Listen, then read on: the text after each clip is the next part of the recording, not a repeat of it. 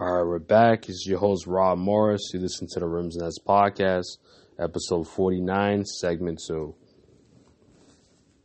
All right, so I got forgot to mention the All Star game, which pretty much ended the weekend. So we're going to kind of get into that real quick before we start the high school coverage that I have for you guys. All right, so I thought of all the events, you watch all the events Friday and Saturday you know, it was some events were lack more lackluster than others, but I thought really the highlight of the weekend was the All Star game. I thought the All Star game was exciting to watch throughout the game. I thought it was exciting because it was two things that happened. One, Steph Curry went crazy and hit 16 threes, which he pretty much stole the show, but it was fun to see Ja Morant do what he was able to do. I thought Ja Morant was ridiculous with his athletic ability. Um, Jayson Tatum did play. He got a few buckets, which that's like a local spin on it. But I was really happy to watch the NBA 75th anniversary team. I thought that was a, a very good moment as like a basketball fan to watch that, to kind of see history pretty much being presented for you in that halftime show where you've seen players from all the way from the 50s all the way to now get recognized as the 75th or the I mean the 70 the 75 greatest players of all time basically. I remember I know it's not a, a, it's probably a vague memory, but I kind of remember watching the 50th one, or I might have seen like highlights of it, because I believe I was I was a young kid. I was like about maybe seven or eight when that team came out, and ironically, it's it was in Cleveland that year as well. So I think it happened in '97 or '98, if I'm not mistaken the 50th anniversary team. So it it was it was cool to kind of see. This kind of was a little bit more of a memory that I'm gonna remember for a longer time because I was too young at that time to see that type of team, to see that type of moment. I, all I remember is some vague moments of. I remember there was a lot of vague moments of watch me watching Jordan. I remember watching Jordan back then, but I was still fairly young to kind of like truly remember it crisply. But now seeing that team and stuff and seeing that the the, the 75th anniversary team, it was you're gonna I'm gonna remember that a lot more because you're not gonna probably see a moment like that for a long time. Like probably there won't be another team like that until the next 25 years. So think about how I'll be that by that time. I'll probably be maybe in my 60s, early 50s. So I see I'm, I'm I had to like do the math. I'm 31 right now, so I'll probably be I'd probably be 56 or something. I'll be 56. I'll be like my dad's age. so that's that's a long time. So when you have a moment like this, you want to watch it and really relish it because you're not going to see that for another 25 years. So it was it was a nice moment to see that. I thought that might have been the highlight of the whole entire weekend to see all those great players assemble in one, you know, stage. They had a little circular stage where all the players got to see players that I that I like watching over the like Garnett and Pierce were recognized as one of those players.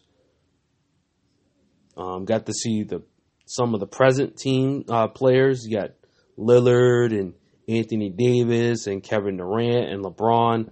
I mean, what a weekend for LeBron James to have that All Star game be in his hometown.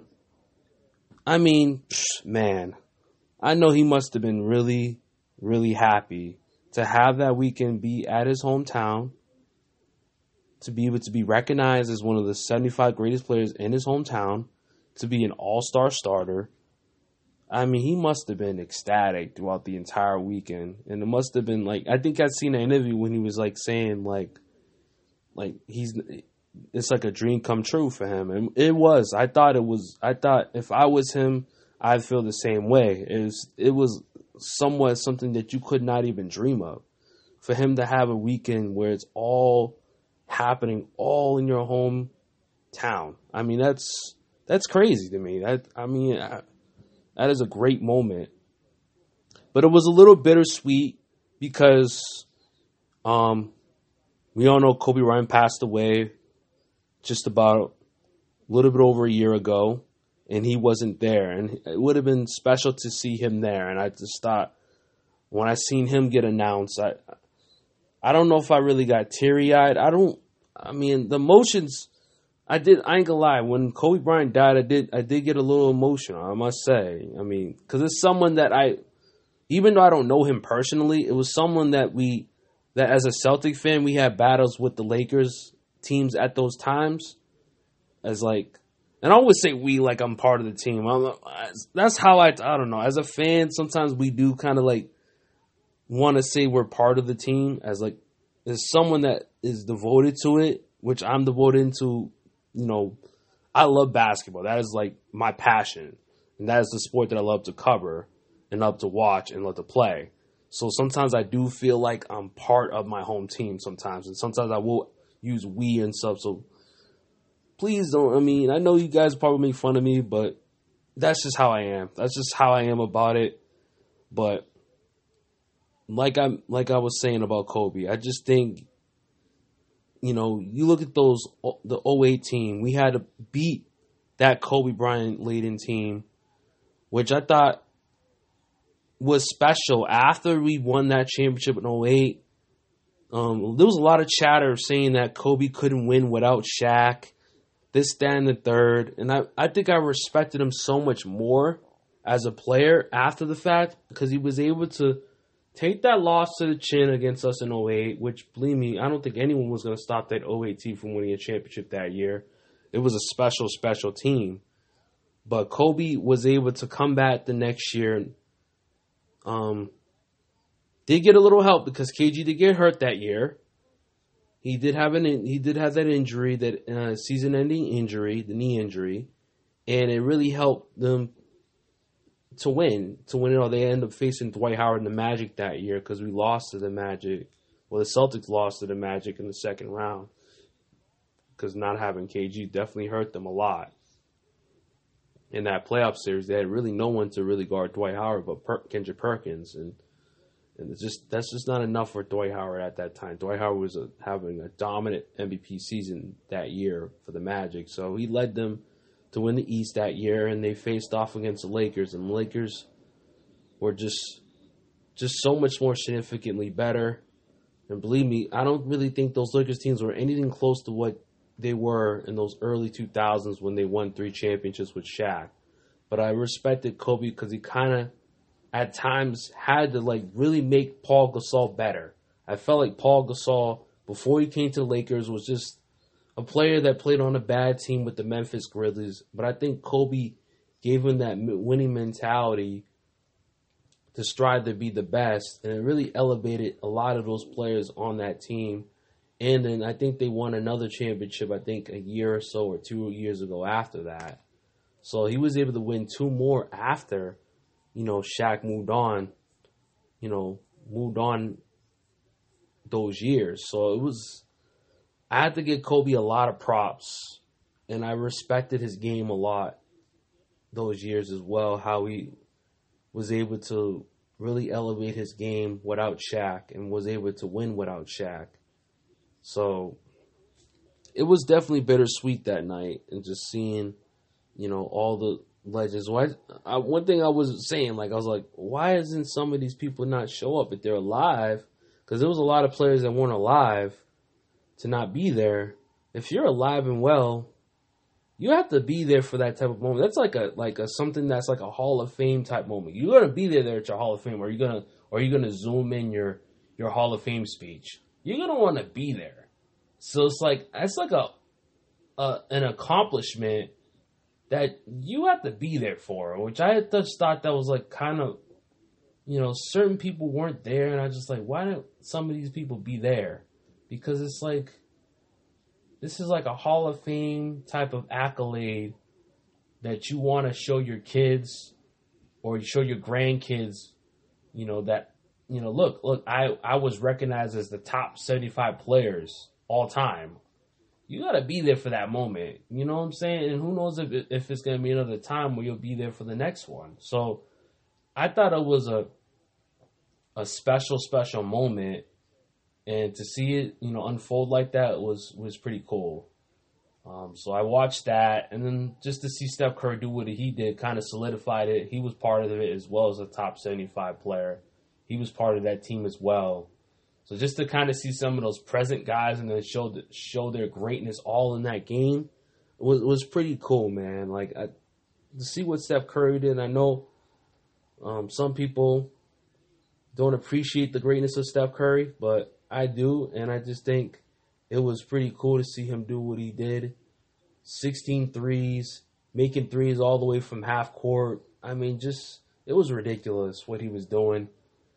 And not to put it on all thick, I just thought it was fun to see all the other guys as, you know, first time all stars that were able to, you know, do their thing as well. LaMelo Ball, Darius Garland, Jarrett Allen, all the hometown players. It's always fun to see the hometown, you know, players get their chance as well. And it was a, it was a fun. I thought that was a fun weekend because of of you know all those festivities. And I mean, only sour note was the, the dunk contest being so bad. But other than that, everything else was pretty good. I must say. I think the NBA did a good job of really um, putting on a show for the entire weekend. It was definitely special, I must say. All right, so we're going to switch gears and talk about high school basketball. And this is part of the show that you might want to get some food, you might want to get some snacks if you're listening, maybe get a workout in or whatever, put your headphones on because this is going to go on for a good while cuz like I like I I know I don't take any shorts when it comes down to this. I'm pretty much gonna break down everything. As far as like you know, keep you up to date of what what's been going on, which a lot has gone on. I mean, it's been maybe two weeks since my last pod, and it's gonna it's gonna be a long. This is probably to be the probably the longest part of the show. So we're gonna start off with Maine um, which a lot has happened. The playoffs have started. They're probably one of the few states that start their playoffs fairly early. Like they started it early February, I think early mid February.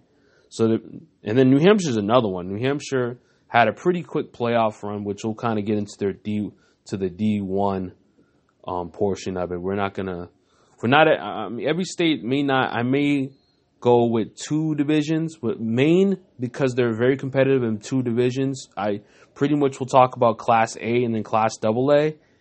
So we'll probably talk about that with both playoffs with the North and the South, as far as like you know the results and stuff. To start off, I like to to get get myself pretty organized. I like to bring up the rankings, the previous rankings or the last rankings that I put up on the website to kind of run those down and then kind of go through all the notes that I have. But let me just give me a second to bring that up.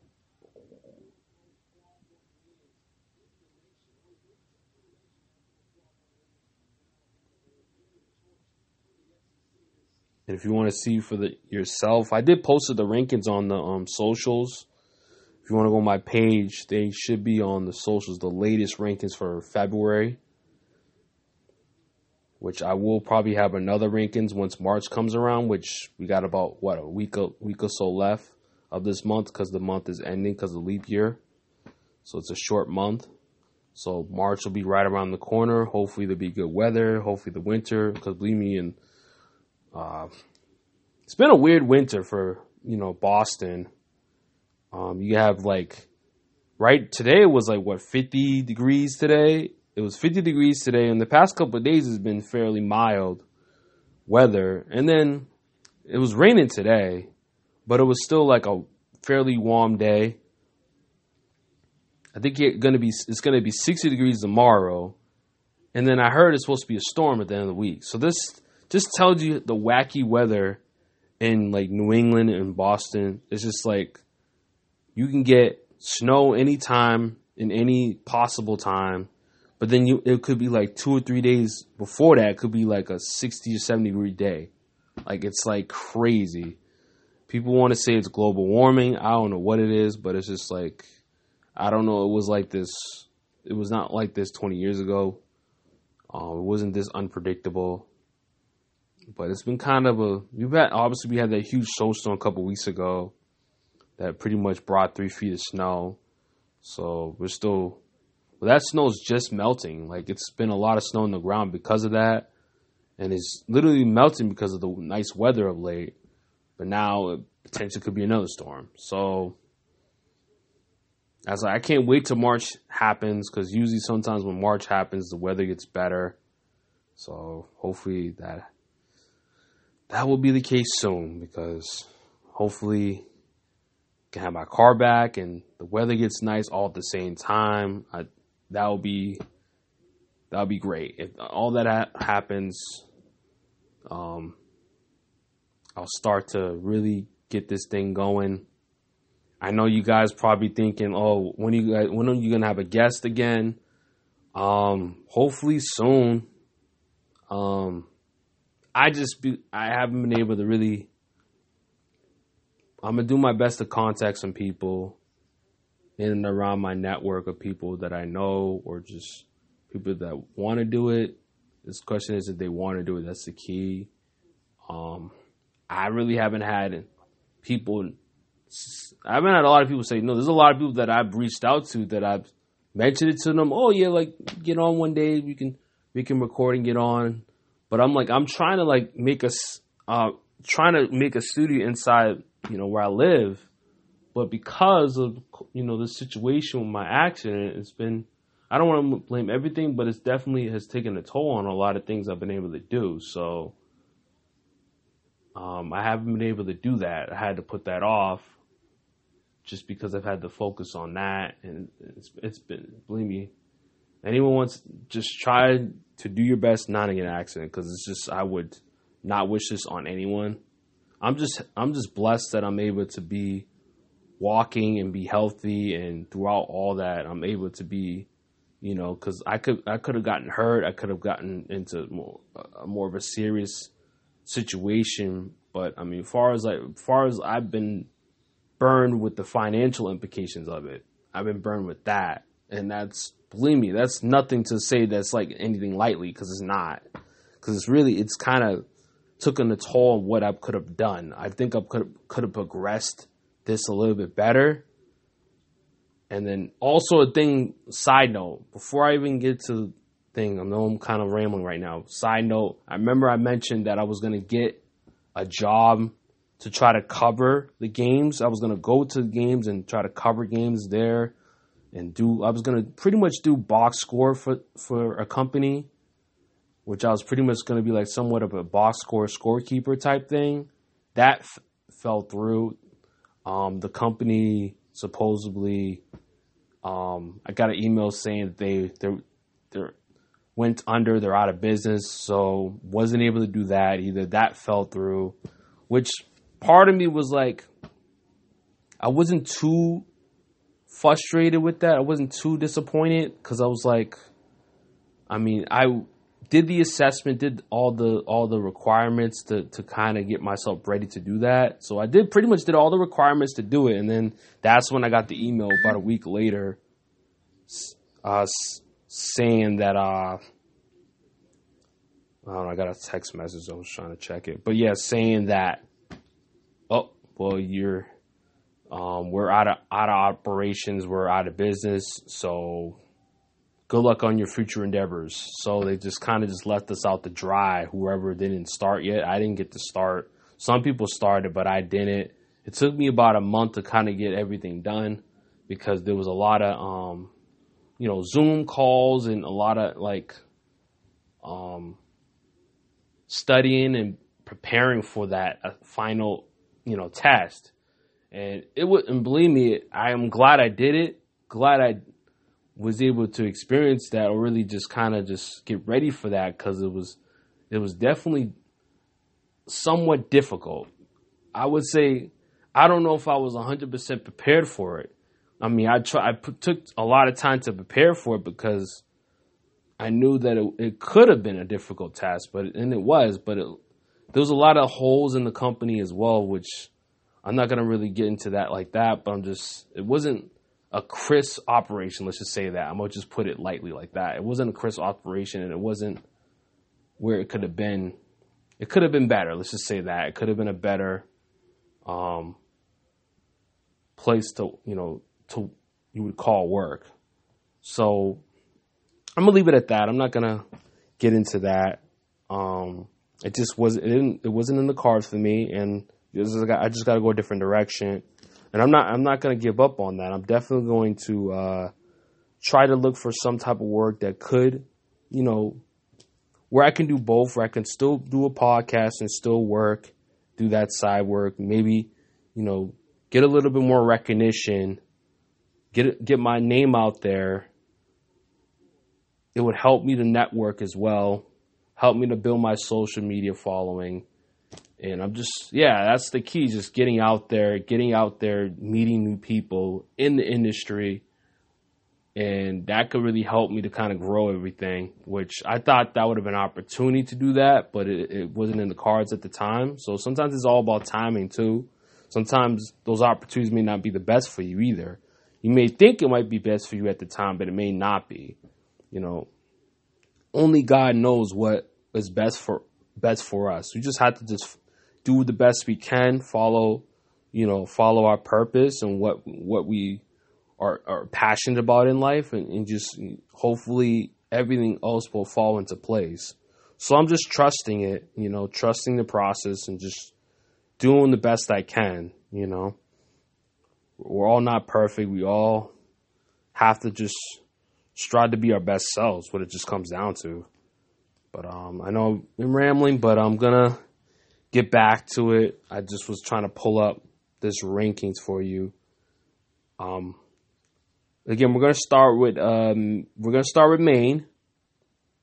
The latest one that I have up is I don't know why they made it like this. But anyways, this is the format that they put it in. But uh, yeah, so far as Maine, number one we had Nokomis. So, which we're gonna um, start out with the playoffs with Nokomis,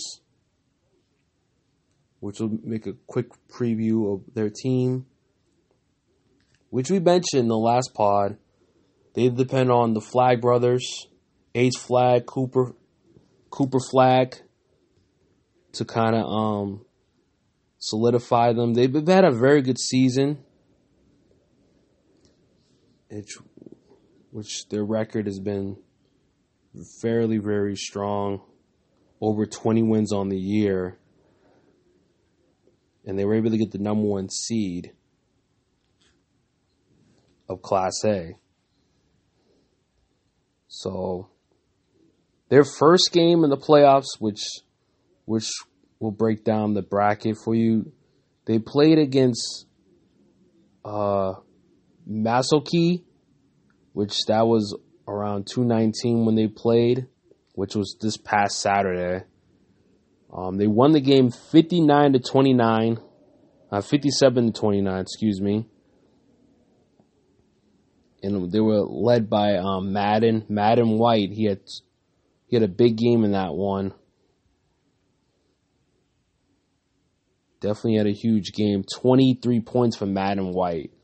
So those are like the three best players. You got the Flagg brothers, the twin freshmen that are, believe me, they're gonna be highly, highly caliber players coming up they're still fairly young. So once you know they get into sophomore, junior, I think there's already you know schools really. There's already a lot of schools that are really targeting them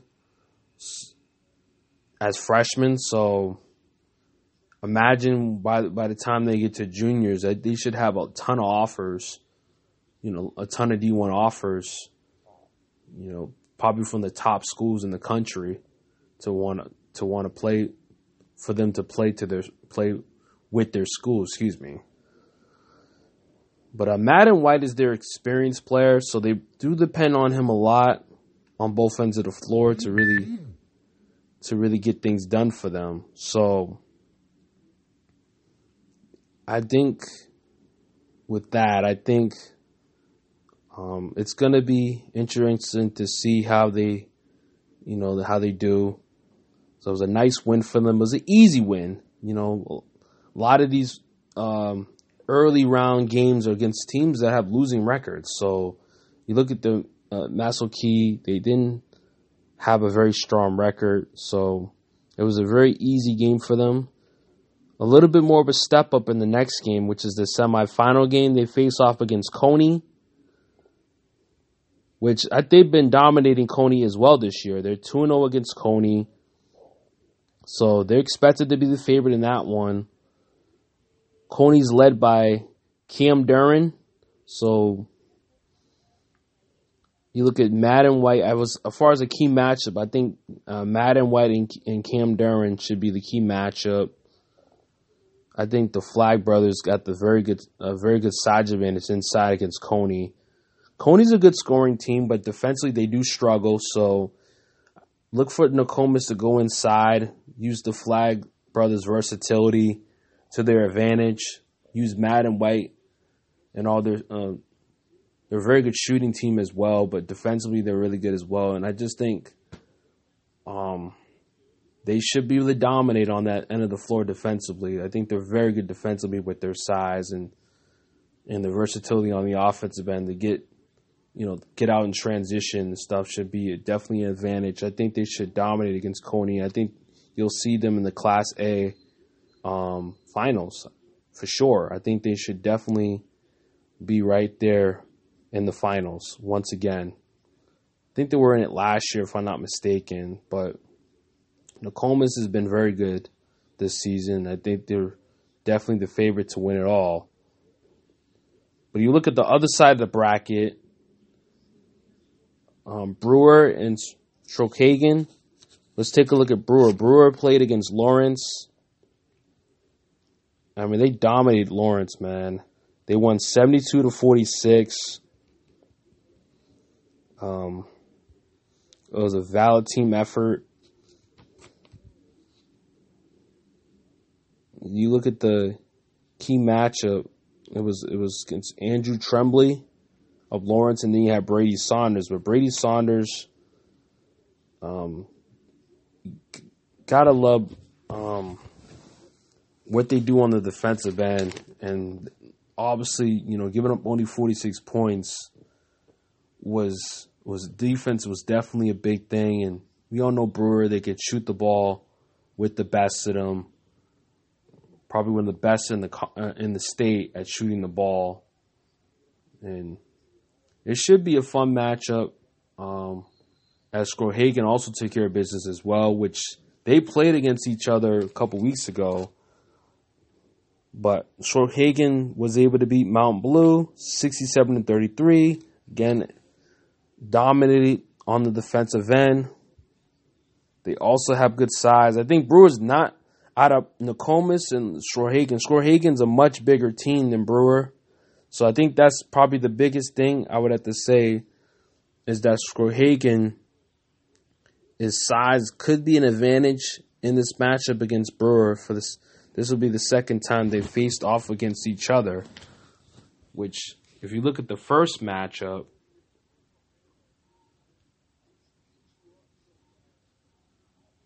let me just search this real quick.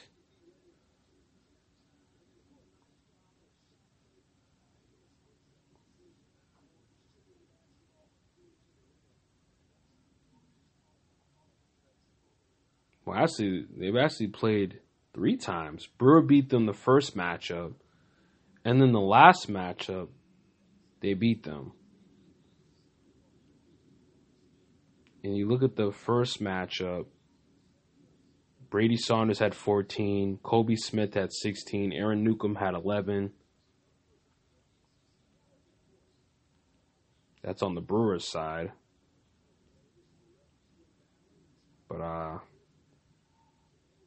Skowhegan did very well recently though because they're they're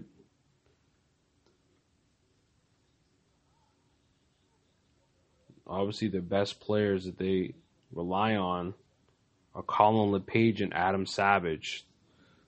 They're pretty big up front. So that's the key. I think that's the key between Skowhegan and Brewer.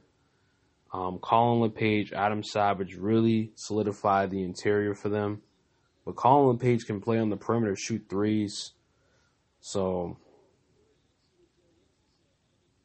they got a good squad. They've only lost three games this year, Skowhegan. So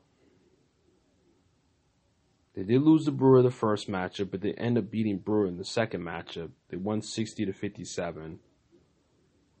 And you gotta like, I gotta like, you gotta like their chances. I think this obviously, if Brewer wants to win, they gotta up the tempo up. They gotta play fast.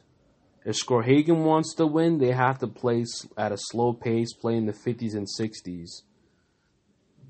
I think the only way Brewer can win is like I mentioned, just they got to get in the face of those guards, of those Skowhegan guards. They got to play like they played all year long, get steals, get deflections, create opportunities to get out in transition. That's going to be the key. They have to do that. They have to do that, man. If they don't do that, then it's going to be a long night for them. It's going to be a slow, grinded out game that Skowhegan can really, um, can definitely use their defense to kind of, which I'm the, both teams. I think the key with both teams, they have to use defense. They have to use defense and I think it's it's a toss up. It's completely a toss up. If I had to predict a match uh, to whoever was going to win, it's completely a toss up. And I I have I don't know something tells me that Brewer will win next, win this game. I think Brewer will win. Will win. I think Skowhegan's got players, but I think Brewer is a little bit more deeper.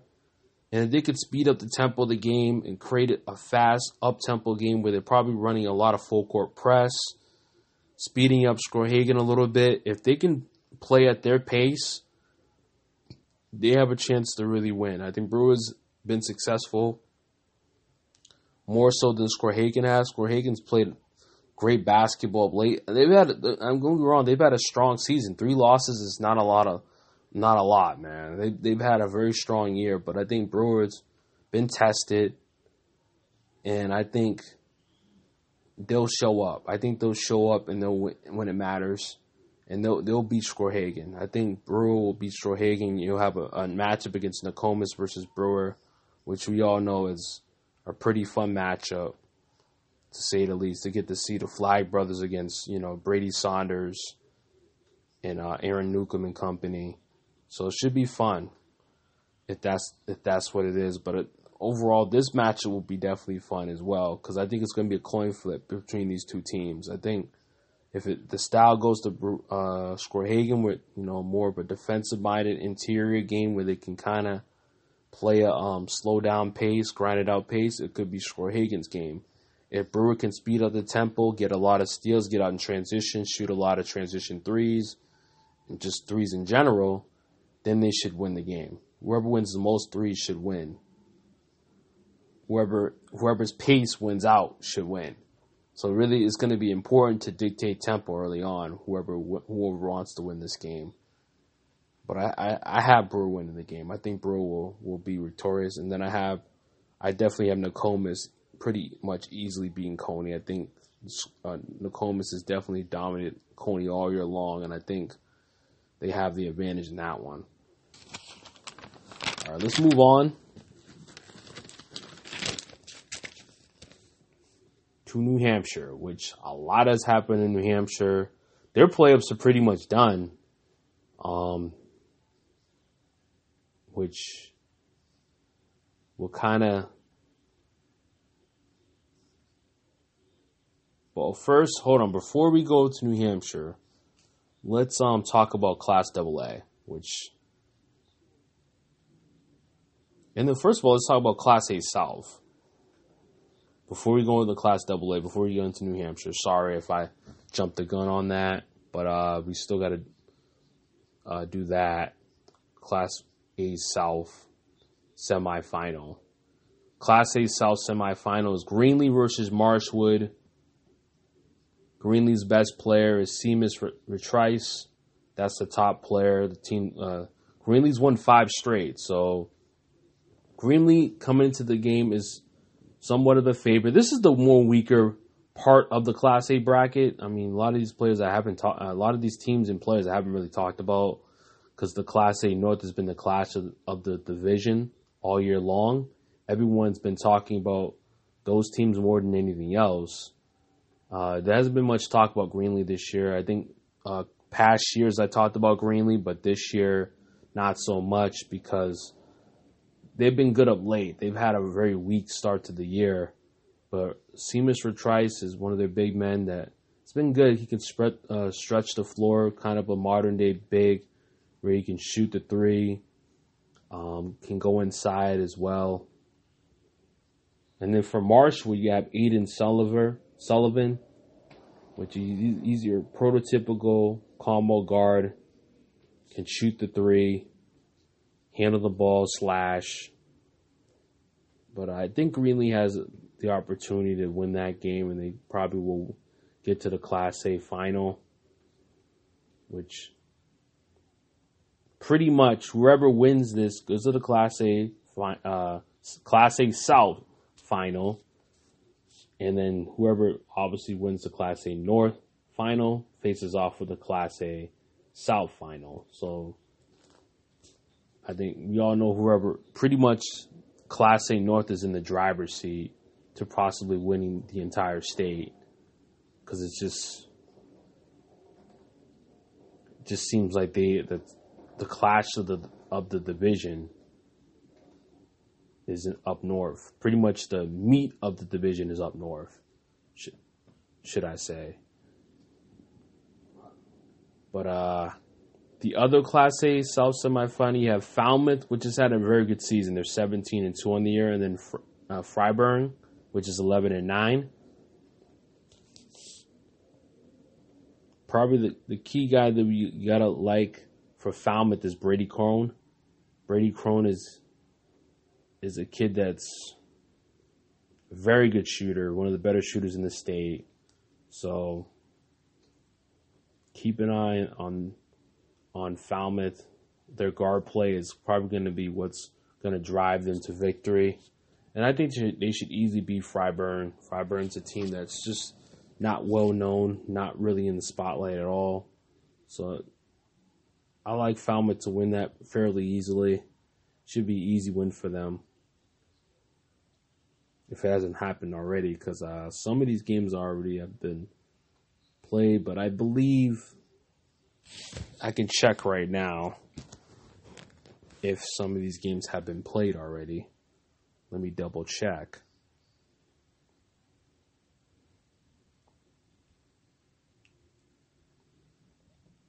Because when I um I drafted this out, it's definitely been a few days since I've drafted it out. Like I said, things have just been going on so fast that some games have been played already that I thought I was gonna record. I was planning on recording this yesterday, but didn't record it yesterday. So we got to tomorrow. So the, those semifinals that I just mentioned will all be played tomorrow. Because um, it is a vacation week, so a lot of these games will be played during the day or, or at night as well. So, so these big games will be played tomorrow, 223. Nokomis and Cony, Skowhegan and Brewer, Marshwood and Greenlee, and Falmouth and Fryeburg will be played tomorrow, 223. So if you guys are in the Maine area that are listening, um, obviously, these games will be big games and will decide the fate of the state championship. So, but yeah, like I mentioned, I think Falmouth should win that one against Fryeburg. And for the uh, other Class A South semifinal, I have Greenlee winning. So be Greenlee. It should be Greenlee versus Falmouth if my predictions are right. And then obviously on the other side, you have Nokomis versus uh, Brewer, which believe me, we talked about Nokomis and Brewer all year long because they pre- pretty much have had most of the success out of that class. Class um, South has kind of been on the weak side this year. All right, so let's get into Class Double A fairly quickly, which will bring up the bracket here to see if I miss anything. But I don't think I did.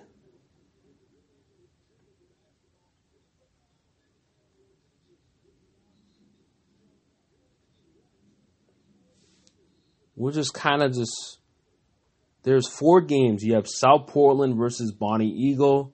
You have Mazab Massabesic versus Thornton Academy, which Thornton Academy's had a pretty decent year. I would say they've been somewhat on the radar this year. You have Cheverus versus Oxford Hills. Oxford Hill had a, had a pretty sound year this year.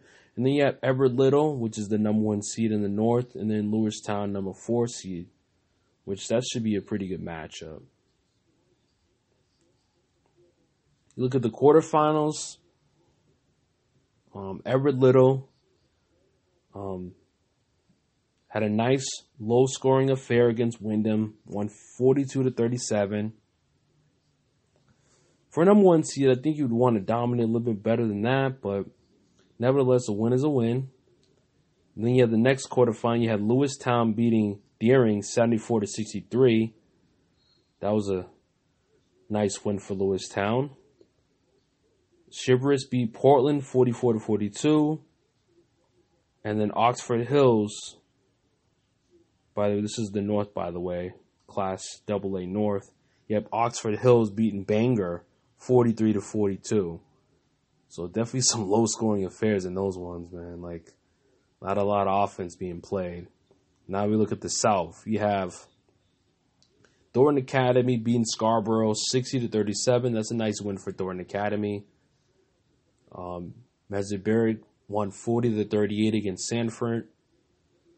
Bonnie Eagle beats Gorham 64 to 53 to move on to the semifinals, and South Portland again moves on to the semifinals as they beat Noble 83 to 33. So, to preview, let's take a look at the. Uh, I would say probably the most intriguing matchup, which is South Portland versus Bonnie Eagle. We all know the talent level on both of these teams. Bonnie Eagles had a had a somewhat of a uh, uneven season. Of late, they've been good. They've definitely been a good of late. They're recently they they've had a good run. Let me just take a. Wipes, wipes, Why the waste? Excuse me commercial. But if you look at recently, they um they they beat Gorham, they beat Massabesic, they beat Thornton Academy, they beat Sanford, they beat so they won they won six straight games coming into this uh, big game against South Portland. So they're playing their best basketball at the right time. But they you know, they definitely had a rough year come before this streak. So they've had it. Like I said, they started the year off 0 and 3. And one of, and they pretty much ended December what a losing record. And then after January started, they started to start.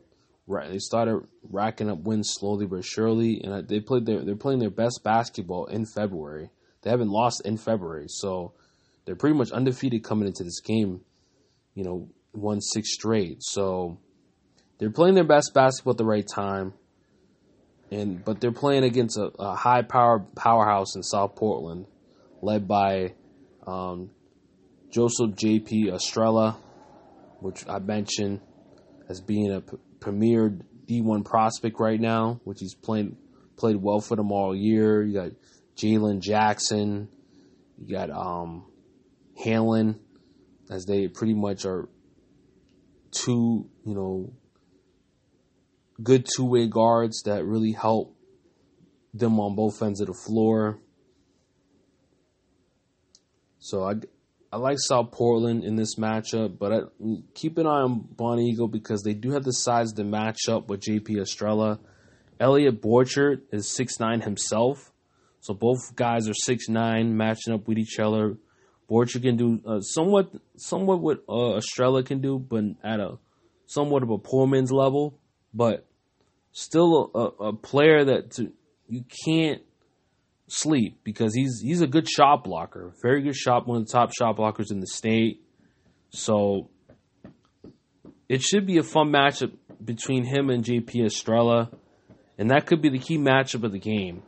If Berger can compete and be at the level of Estrella and make the make things difficult for Estrella to really get going, then I think Bonnie Eagle, if they can slow down the pace, keep the pace down, play somewhat of a low scoring affair, I think Bonnie Eagle can sneak up and win and, and possibly upset South Portland. It definitely could be a, an, a huge opportunity, but I think South Portland has enough with their guard play and then Estrella to kind of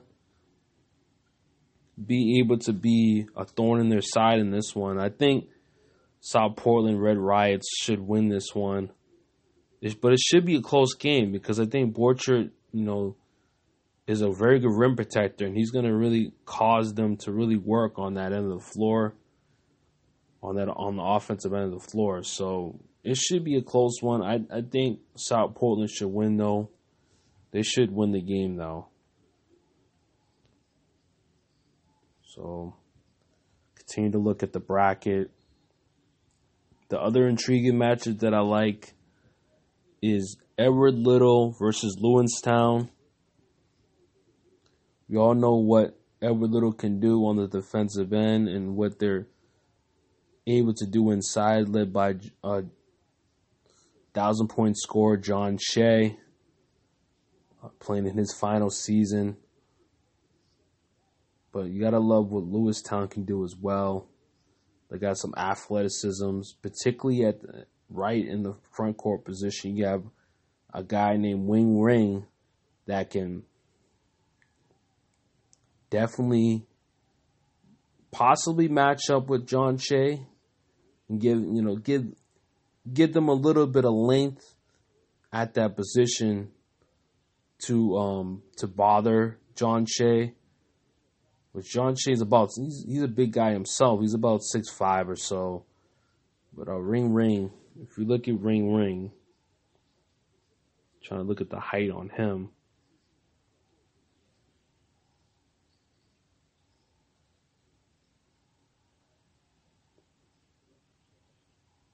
Yeah, but uh, the height is not listed, which I'm checking my source right now. Most of my sources are from MaxPreps or I have a few other sources, but I'm not able to get a height from him. But then you have another guy that's six eight, which I haven't really seen him play that much.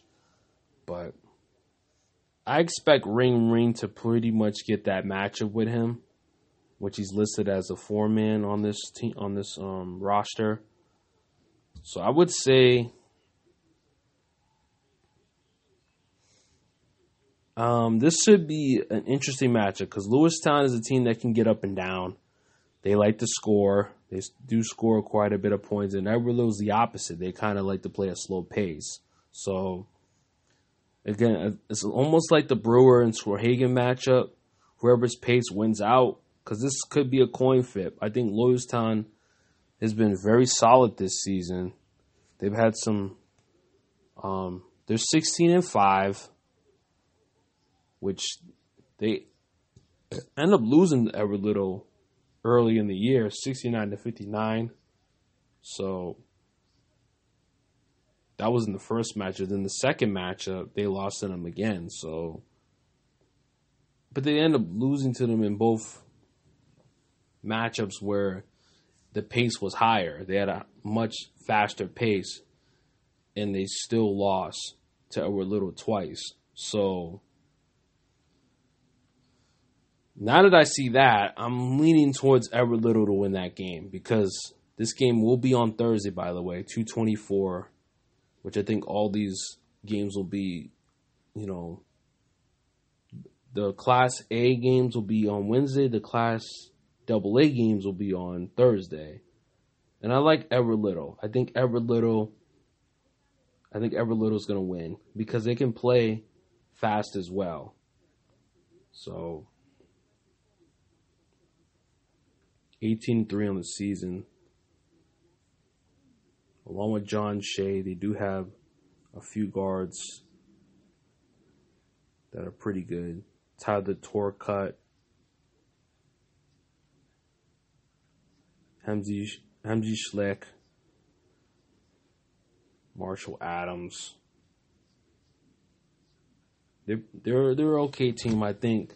Obviously, John Shea, they rely on him mostly, but but if they can compete at a higher pace against Lewiston, which they, they've shown they're able to do, I think they have the advantage to win that game. So I had Edward Little winning in that one. So Edward Little will probably be in the final along with South Portland. So it should be South Portland, which we all know South Portland a little bit of a higher level of a team than Lewiston when it comes down to that pace. I think they can play an up tempo pace and be able to be a little bit more explosive compared to Lewiston, where and more efficient, where Lewiston may not be as efficient. So I expect a matchup between South Portland and Edward Little, but both teams will be tested. I think those teams are pretty good, unlike unlike the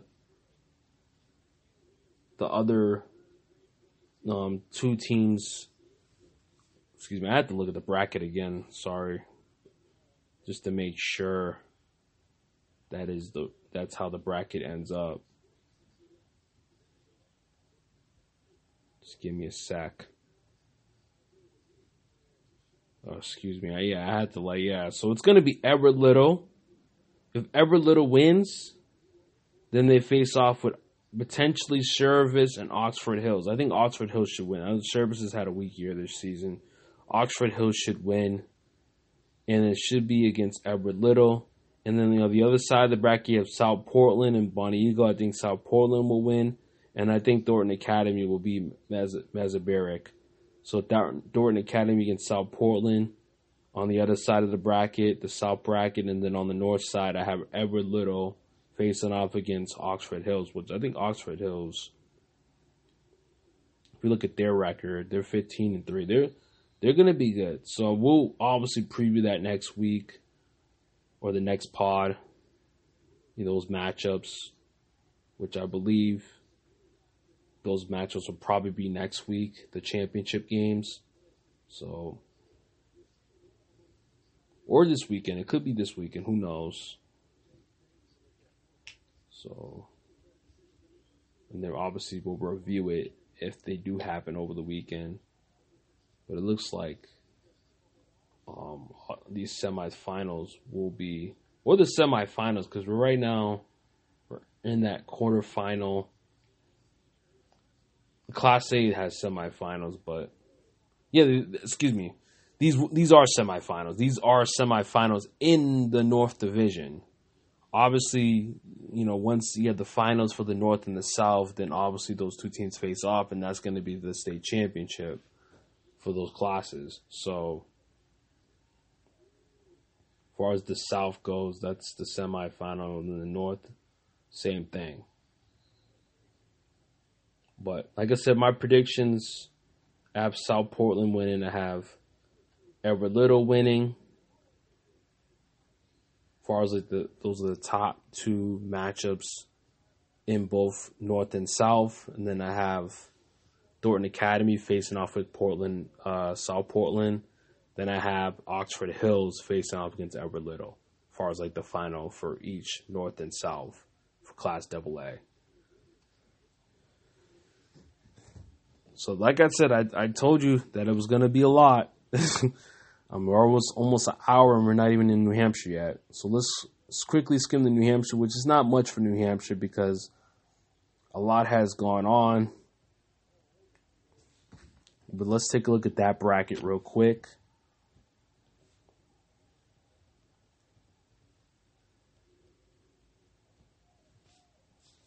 And then we're gonna before we even do that, let's just quickly skim by um, the top ten, which I didn't even like look at it. Brewer, you don't know how Brewer Brewer's in a good position to possibly, you know, face off against Nokomis. So that could that could actually be one and two could actually end up being what they end up playing. They, those two teams could end up playing each other in the championship.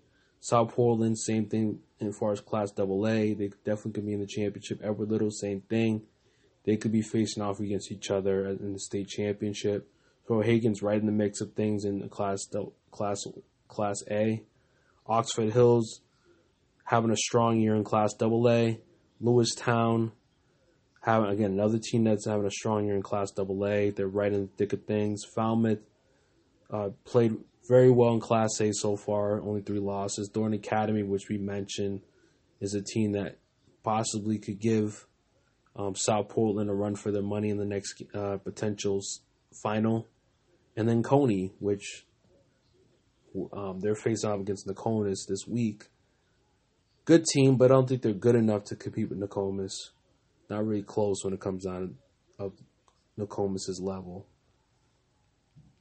So yeah, that, that was the latest ranking. If you haven't seen it yet, if you want to see it fully, which I pretty much told you everything right there, but if you want to see it yourself, yeah, it's on the socials and it's on rimsandnets.com, right on the um the local high school tab, which you'll find tier three Vermont and Maine.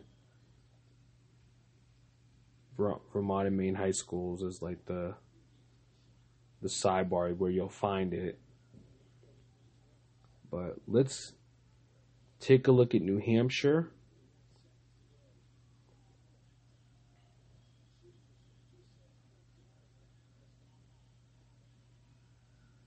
I'm just going to bring up the rankings real quick.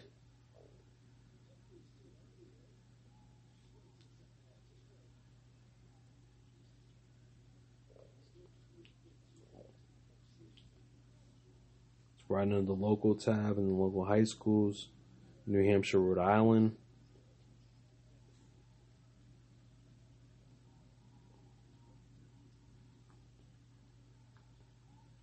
Wow, this is.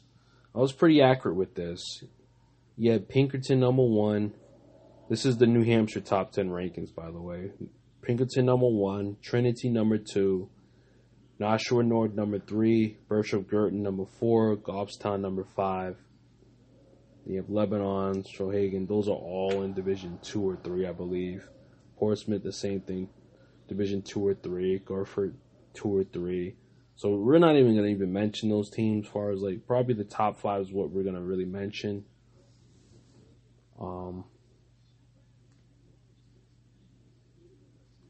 we're just kind of like going to talk about the semifinals. Um, yeah, we're going to talk about the semifinals, and then we'll talk about the championship, which happened a couple days ago. As it didn't take that long, as they they started their playoffs very soon. They very very quickly, probably early February is where they started their playoffs. Um, you look at the semifinals and take a look at the rankings. Take a look at the bracket real quick.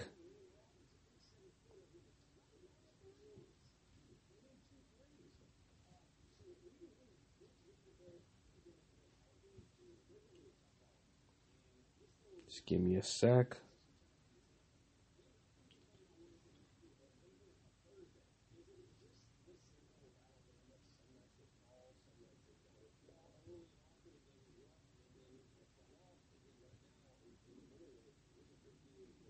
So yeah. So you got the semifinal, which happened on February 16th. You have Trinity versus Pinkerton. Trinity gets the upset, which was a very good game. I thought Pinkerton showed very well, but I thought Trinity was good, man. Um, Trinity's got three premier players right now that are playing out of their mind right now. They've really been playing great for them of late. You got Mark Nioma. You have Tyler Bike. Devin Ellis has been good too. Devin Ellis is very has been stepping up, and Andrew Poletti. So they got four guys that have been playing good basketball for them, and they were able to beat Pinkerton, which is led by the Chin brothers, Anthony Anthony Chin and Tyrone Chin, and um, uh, what's what's his name, the big guy, which he's pretty talented as well. This team is very good this year. They've had 20 wins on the year, lost four games this season.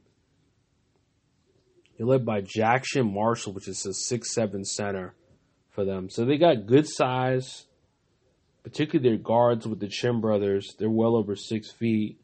So they they honestly this Pinkerton team has been impressive. They they've had a very strong year, and for them to for Trinity to do what they're doing is impressive. They did they they pretty much came out of nowhere this year. I we didn't really expect them to be this good, and they've been very strong this season. So they were able to upset Pinkerton, and I'm not saying it was a complete upset because they've had a strong year. Trinity w- had a very strong season. Excuse me they only lost one game. I mean, it just, it, but to me, it just came out of nowhere because I did not have them on the radar at all this season. I didn't expect them to be this good. So I did not expect them to to really be this good, but they were. They were. They were good this season. Hey, it's me, your dry skin. I'm. They were very good this season. So and then you have the other semifinal. Goffstown was able to take care of business on the other side of the bracket.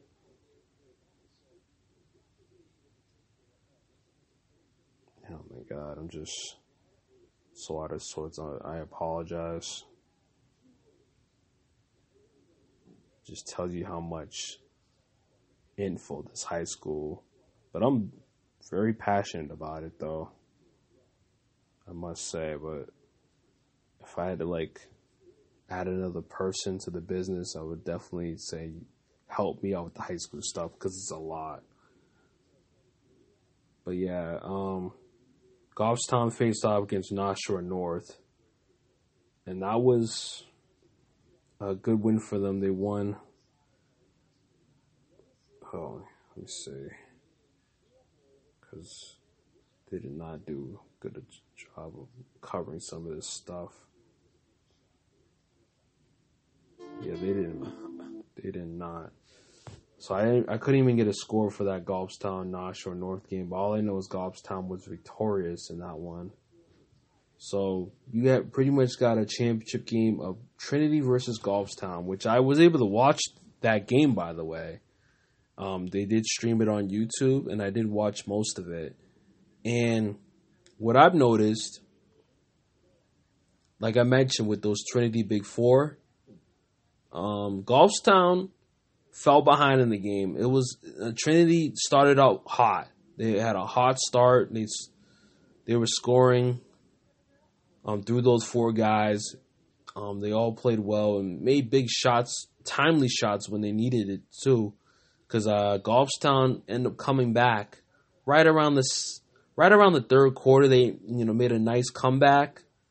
In the second quarter too, they were kind of, you know, it was still a, a, a sizable advantage by uh, Trinity coming into halftime, but Goffstown made a nice effort to come back in that third quarter. Um, they were led by guys like Mason Blundie, which you kind of know who he is. But there's a few other guys that people. I'm trying to bring up the roster. With Geico, we can easily bundle home and car insurance and save even more. Yeah. So many ads. Oh my god. But yeah, I was impressed. But watching the game, I was impressed by Rob Brugady. He's one of their point guards. he's a bigger guy. He's 5'10", 165. and he, he he was impressive the way he was able to get into the lane and really, you know, slash and create you know foul opportunities. Um, Lundy was good at times. wasn't I was really impressed by Brigady and um there's another guy that I was I thought he was very good. But I I'm not finding him on here though. But anyways, yeah, Goffstown they came back in the third quarter, and what I've noticed is that when Trinity needed to make a big shot, they were able to make a big shot. It was, you know, Tyler Bike was unguardable at times. He was unguardable at times, and he was getting in the lane, kicking out to the shooters, and Devin Ev- Devin Ellis, uh, Andrew Polati or Poloti was able to make big threes when it mattered. Um, and Mark Nioma, his game was he had a nice first half, but he kind of was, you know, he kind of disappeared in the second half. But Tyler Bike, he stayed stayed true to, you know, he was a little bit quiet in the second half as well, which believe me, Goffstown did a good job of making adjustments to really get themselves back in that game and really made it made it a game out there. But I mean that that big four Nioma, Tyler Bike, and Devin Ellis and Poloti have were really good for them all year long, and they definitely showed big when it mattered to win that championship game. So, uh, if you look at the championship game, um, they were able to win sixty four to sixty two. It was a close game.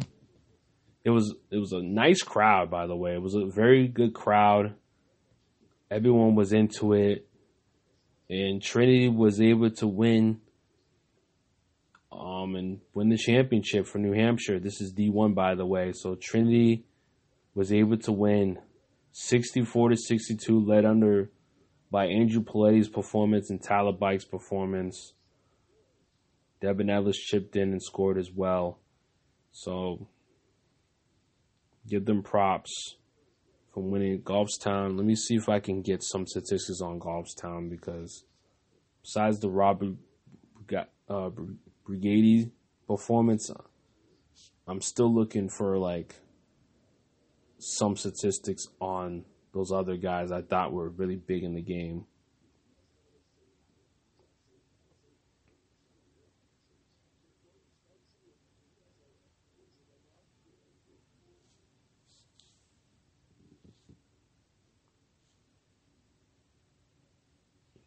Must say, yeah, Bike was Bike was definitely key in this one, man. He was key. Very, very key performance for him. But yeah, I'm not able to get the access I need on that.